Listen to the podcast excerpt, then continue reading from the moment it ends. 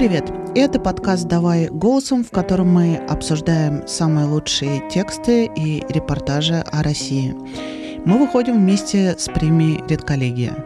Меня зовут Настя Лотарева, и я журналистка. А меня зовут Владимир Шведов, и я редактор. Как известно, почти каждый первый наш подкаст, посвященный текстовым материалам, отличается мрачностью, депрессивностью даже, потому что мало сейчас позитивных историй. Но сегодня у нас особенный выпуск, потому что весь он, как я думаю, будет пронизан какими-то позитивными эмоциями, потому что и история хорошая, и вообще в целом весь сюжет, развернувшийся вокруг текста, очень оптимистичный и вдохновляющий. На этом месте слушатели нажимают кнопку «Стоп», я боюсь. Но не обязательно он будет весь пронизан. Возможно, он будет частично пронизан. Ну, процентов так на 70, да. Так или иначе, материал этот вышел в издании нгс.ру. А, называется он «Детям страшно, а я ведь сам отец», как простой грузчик Рза Рзаев спасал людей в потоке кипятка. Он рассказал, почему не мог иначе. Автор этого материала Анна Скок.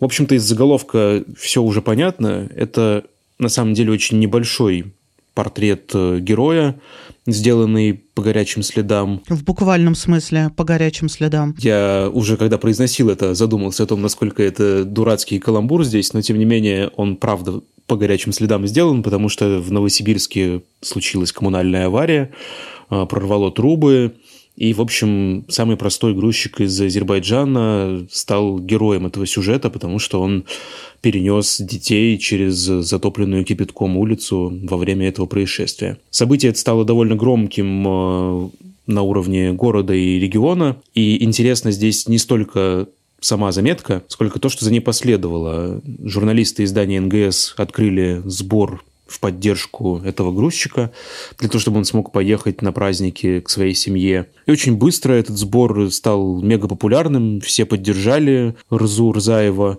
и он стал таким героем момента, всеми любимым. А мы, в свою очередь, поговорим и с автором, и между собой, после того, как э, этот текст прочитает Алевтина Пугач, он короткий, про то, может ли вообще журналист включаться в такие истории, насколько это нормально и по стандартам, а также о том, э, как сложно писать э, репортажи или материалы о хороших людях. Это гораздо сложнее чем у плохих. Слушайте текст и возвращайтесь к нам. Вечером 17 января на улице Плохотного в Ленинском районе Новосибирска произошло коммунальное ЧП. Проложенная 61 год назад труба не выдержала морозов и прорвалась. Фонтан кипятка, по свидетельству очевидцев, доставал до седьмого этажа, а ближайшие дороги моментально превратились в реки, причем горячие. В ходе ЧП пострадали 14 человек. Троих из них госпитализировали в ожоговый центр. Кажется, что ничего хорошего на этом фоне произойти просто не может, но оказалось иначе. В Новосибирске появился настоящий народный герой. Житель Ленинского района Рза Рзаев Исмаил Аглу сначала построил импровизированную переправу через затопленный перекресток Пархоменко и Троллейной, а потом помогал воспользоваться ей тем, кто боялся пройти самостоятельно. Детей и вовсе нес на руках. Есть фотографии, которые стали едва ли не самыми эффектными снимками, сделанными в Новосибирске 17 января. Даже на фоне жутких кадров коммунального гейзера, разломанных потоком воды машин и плывущих по фары в воде автомобилей. Жилистый мужчина в куртке с капюшоном несет на плече ребенка, а потом другого ребенка на руках. В комментариях к первой новости о неравнодушном новосибирце читатели писали, причем, кажется, почти без иронии, что хотели бы видеть человека на снимке своим мэром, ведь он точно делает что-то полезное и вообще настоящий герой. Правда, сам мужчина считает, что ничего героического он не делал. «Я с работы ехал, вышел и смотрю, что народу много», — рассказывает он. Спрашиваю, что случилось, а там труба взорвалась. Впереди туман просто ужасный, и дети. Кто-то с мамами, кто-то бесы, им страшно. А я ведь сам отец.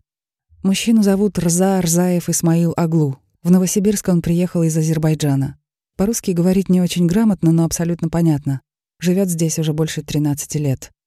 Сначала жил с семьей, потом жена и дети вернулись на родину. Жизнь в столице Сибири затратная. Увидев перепуганных школьников, Рза в первую очередь подумал, что в такой ситуации могли оказаться его собственные дочки, и немедленно начал действовать. Я знал, что рядом Ленинский рынок, а на нем палеты есть. Принес их и сделал дорогу как мост. Детей на плечо брал и переходил. Еще женщины были, мужчины, 60 лет, 65 и старше. Они не видят, что впереди, не знают, как идти, а я уже знаю дорогу. Даже трех девушек лет 25 перенес, говорит Рза. Я маленький, но сила у меня есть. Я рад, что мог помочь, чтобы никто не пострадал. Среди новосибирцев, которых мужчина переправил через поток, нашлась даже учительница его младшей дочки Елена Ивановна. Носит тяжести новосибирец профессионально.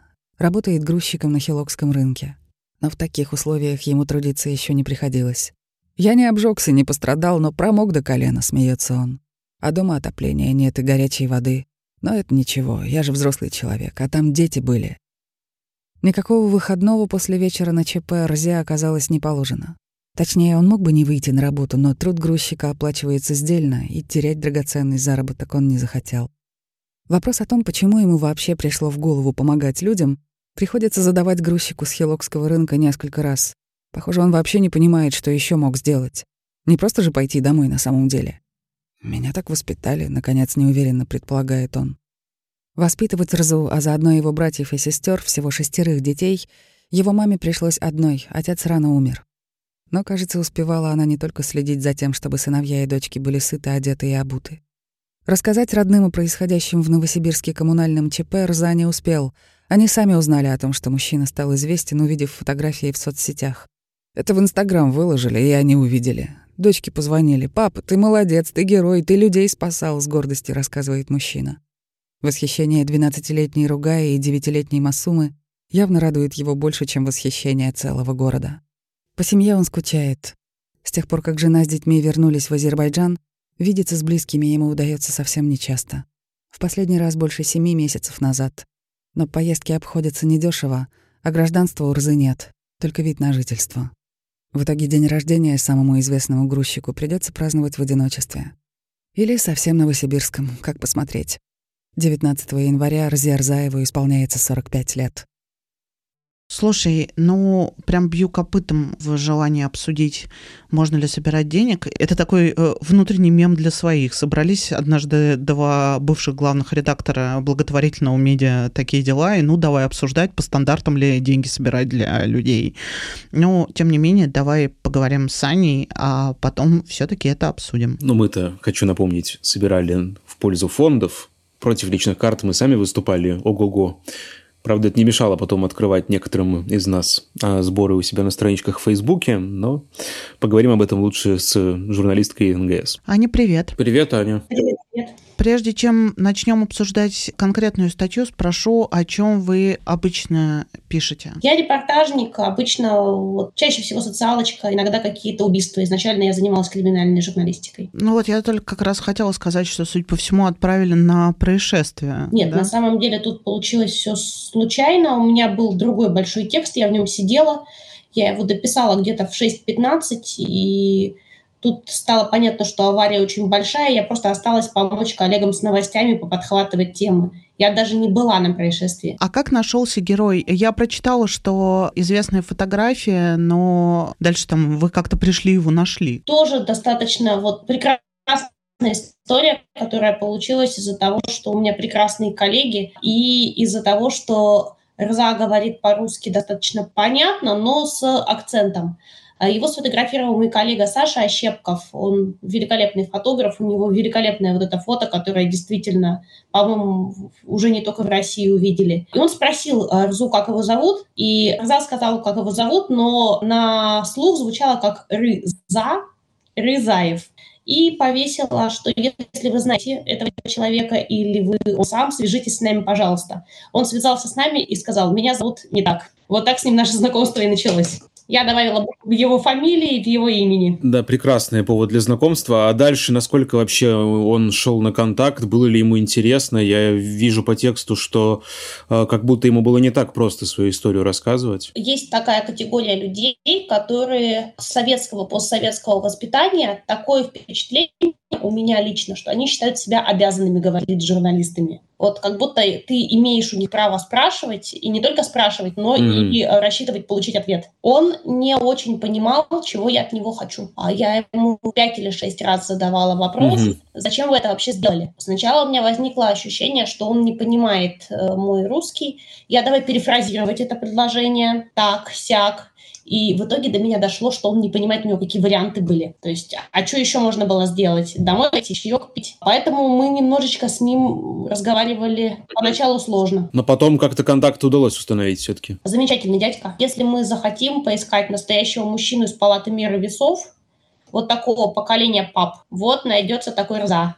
Мне очень приятно было с ним общаться. А с кем-нибудь из э, его, может быть, близких, знакомых? Вообще с кем, кроме героя еще? Да на самом деле это была такая очень быстрая, простая история из серии вот поставить ее по горячим следам. Большая встреча с Рзой у нас будет завтра. Мы с ним пойдем посмотрим, где он работает в России, на Хилокском рынке. Пойдем а, посмотрим на перекрестке, он расскажет, что, как, откуда он палеты принес. Семья его находится в Азербайджане дома, и я только знаю, что они читали текст и настолько его растиражировали, что еще общаемся с бакинским телевидением последние несколько дней. Они тоже очень хотят его контакт. Ну, ничего себе. Вы говорили до эфира, что вы читаете лекции студентам.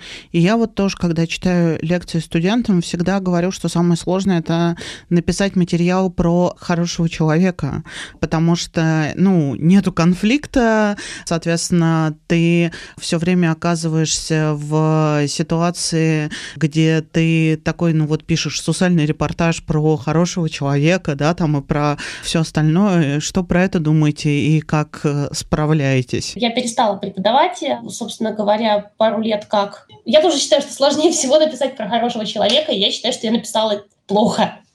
А, я раньше работала на ГосТВ, и каждый раз, когда я пишу про хорошего человека, мне кажется, что это вот мой старый стиль, он откуда-то во мне просыпается, такой вот бодрый, что стройные колонны идут трактористы на парад. И мне кажется, что я написала плохо. Ну, смотрите, ведь вы сейчас будете эту тему как-то развивать, продолжать ее будете. Вы ведь не остановились на том, что уже сделано. Это все-таки довольно-таки быстрый формат по горячим следам, а сейчас, я так понимаю, у вас какая-то более портретная и глубокая история планируется. Ну, все-таки это не совсем бесконфликтная история, потому что все-таки это мигрант, у которого нет гражданства, и э, Розан на самом деле хочет получить гражданство, видимо, не может. Тоже мы об этом будем говорить чуть более подробно завтра с ним. И это локальный такой новосибирский конфликт, Хилокский рынок, это такой анклав. Причем это анклав э, не людей, которые приехали, ассимилировались или активно пытаются войти в общество, а это большой оптовый рынок, куда приезжает постоянно большое количество людей, приезжают, например, водители автобусов, которым не нужно ни гражданство, ни вид на жительство. И они довольно активно конфликтуют с местными жителями, которые там живут много-много лет. И там виноваты и та, и другая сторона, и, и страдают и та, и другая сторона. Поэтому в истории с этим человеком конфликт даже тоже искать не надо. Есть еще один стандарт, тоже, без сомнения, вам известный, который называется, что журналист э, описывает ситуацию, да, там рассказывает про ситуацию, но не занимается непосредственной помощью. Тут итогом истории стало то, что вы стали собирать на карту и решили подарить э, этому человеку билеты. И что про это думаете, как вообще решили, что так можно? Во-первых, ну, давайте давайте разделим, я не собирала через сайт. Наше издание, в принципе, категорически никогда не собирает деньги, не публикует призывы о помощи, не потому что мы такие плохие, а потому что мы потонем под этой лавиной. Очень много, многим людям нужна помощь. Закончился мой рабочий день, я закончила те тексты, которые я должна была написать, и после этого я начала этим заниматься как человек, как совершенно другая личность. Редактор не вломил? Нет, редактор сама скинула тысячу рублей на карточку. Это во-первых. А во-вторых, это была не моя идея, если честно. Я тут такой тугоум, мне бы не пришло это в голову. Это моя коллега Лиза Пичугина. Она сказала, а давай. Я сказала, а давай, и мы прикрепили мою карточку, потому что я писала, я писала как автор пост этот в соцсетях. Вот на самом деле сейчас должна про это Лиза говорить разбор денег. Мопед не мой, я просто разместил объяву. Тем не менее, это оказалось очень успешно, в том числе и потому, что это позволило многократно процитироваться вашему изданию. И мне интересно, какая была реакция уже потом у вашего начальства на такой сбор? У меня совершенно, господи, я сейчас фигурально нежно поцелую начальство. У меня прекрасный редактор, она была в восторге, она сказала, напиши, что новосибирцы собрали деньги. И сначала мы такие все гордые, скромные, потом все написали, что новосибирцы собрали деньги. А, никто не упомянул НГС из большинства наших коллег. И мы уже даже такие, мы какие-то слишком скромные. Все нормально. В этом плане начальство меня полностью поддержало. Наверное, последний вопрос хотелось задать. Не столько даже про эту историю, сколько вообще вот вашей работе как регионального журналиста, тем более с социалкой. Часто ли у вас вообще возникало желание вот так включиться и как-то более активную позицию занять, и изменилось ли что-нибудь теперь после этой истории для вас? Желание возникало достаточно часто. Один раз мы с коллегами, но внутри редакции собрали свою одежду для погорельцев, для многодетной семьи. А, но это было давным-давно, наверное, году в 2015, с тех пор много воды утекло, желание иногда возникает – а сейчас я поняла, что я открыла для себя потрясающий источник дофамина, вот очень клевый. Лучше, чем пироженка, потому что пироженки я потом пожалею, а тут э, одни сплошные положительные эмоции. Спасибо вам, Аня. Удивительный случай, когда у нас очень позитивное завершение разговора с журналистом. Спасибо вам большое и за эту историю, и за то, что вы в себе открыли теперь такое новое начинание. И портрета тоже, конечно же, подождем. Спасибо вам, Аня. До свидания. Спасибо большое. До свидания. До свидания. Знаешь, однажды наша еще одна соведущая Олеся Герасименко, которая проводила школу гражданской журналистики, где я училась, очень активно, жестко и непримиримо говорила, что никогда не давайте денег героям своих материалов. Это вообще не по стандартам, это нельзя.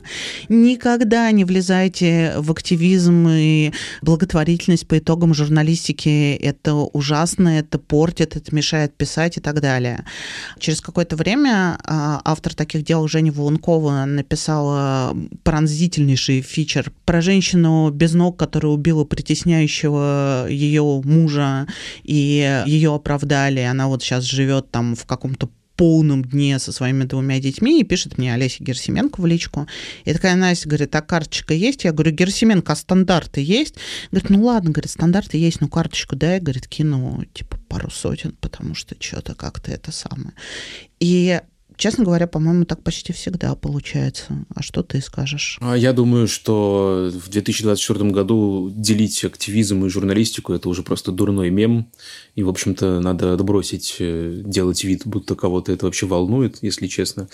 Потому что все мы понимаем, что если ты, в принципе, пытаешься делать какую-то независимую работу на почве медиа, то ты уже настолько эмоционально заряжен, что эмпатия к тебе героям перетекать в какие-то дополнительные действия будет с очень высокой вероятностью, и тебе или Насте об этом не знать. Да, но, с одной стороны, эмпатия к героям, она как эмпатия к героям, а с другой стороны, писать мне об этом действительно мешает. И я хочу сказать, что несмотря на то, что я с э, февраля 22 года занимаюсь, координирую некоторое количество помощи пострадавшим от э, войны и жителям Украины, и жителям оккупированных территорий, ну, мы занимаемся вывозом, это сложно, непросто, и это абсолютно тема для журналистской истории, история, и я не стала в итоге ни разу не написала ни одного по этому поводу материала, потому что я пробовала, я начинаю, и начинаю сама себя одергивать, что про это нельзя написать, это будет опасно для людей, про это написать нельзя, мы накроем путь, и не факт, что я была права, я просто к тому, что это действительно застит в этот момент. Про это писали другие мои коллеги, и ты в случае, если ты активист, то все-таки скорее герой э, или там, не знаю, эксперт статьи, чем журналист. Не знаю, потом это все заканчивается политическими заявлениями от э, медиа, и мне это не нравится. В отличие от того, чтобы призывать всех кинуть 100 э, рублей герою. Это мы любим. Мне лично кажется, что попытки какие-то градации здесь обозначить все равно не увенчаются успехом, и очевидно у всех у нас есть какая-то позиция, и дальше уже в рамках конкретных материалов, так как ты и говоришь, надо думать, можешь ли ты его достаточно качественно и объективно написать, учитывая твою позицию и твое желание в чем-то участвовать, или нет. Мне кажется, что в этом случае, несмотря на совершенно другой масштаб и, понятно, не такую политическую остроту, как темы, связанные с российско-украинским конфликтом, здесь все равно это соблюдается. Мы видим материал, который сам по себе вполне даже симпатичен. И, возможно, сейчас э, вот эта большая портретная история э, уже будет какой-то отпечаток э, случившегося сбора иметь, но мне кажется, что на том этапе, на котором э, этот сбор случился, какого-то конфликта между участием и работой не было. И вообще, я думаю, что может быть, это немножко снобски прозвучит, но именно в регионах эта грань еще более тонкая, если ты видишь какую-то несправедливость или людей в тяжелом положении так близко к себе, ну, что тебя по рукам бить, что ли, если ты им помочь хочешь? Ну, кстати, в отличие от э, больших тем или каких-нибудь там опасных тем в современном законодательстве российском, я подумала, что в регионе без сбора денег э, пока еще статья может помочь. Мы знаем такие там истории с получением жилья для сирот, э, не знаю, с купленной инвалидной коляски в конце концов, и это выглядит как такое решение Путиным с прямой прямой линии проблем э, рыболовных комбинатов или еще каких-то вещей, но в конце концов э, коляску-то людям где брать? Так что я думаю, что мы заканчиваем этот выпуск короткий, потому что позитивный, потому что что тут скажешь? Э, дайте 100 рублей кому-нибудь хорошему, помогайте, радуйтесь, когда получается радоваться. Это был, наверное, единственный, практически полностью позитивный выпуск подкаста «Давай голосом». Не ожидаю в будущем его повторения. Но зато я ожидаю, что вы захотите поддержать и нас тоже за то, что мы подарили вам такой добрый и жизнеутверждающий выпуск. Переходите по ссылке в описании, там все контакты есть. Спасибо. Напомню, что слушать нас можно на всех платформах. Ставьте лайки, шарьте. Надо мне сейчас как-то перестать радиоактивно светиться от счастья, но э, действительно редко выдается повод порадоваться. Меня зовут Настя Лотарева. А меня Владимир Шведов. Пока. Пока.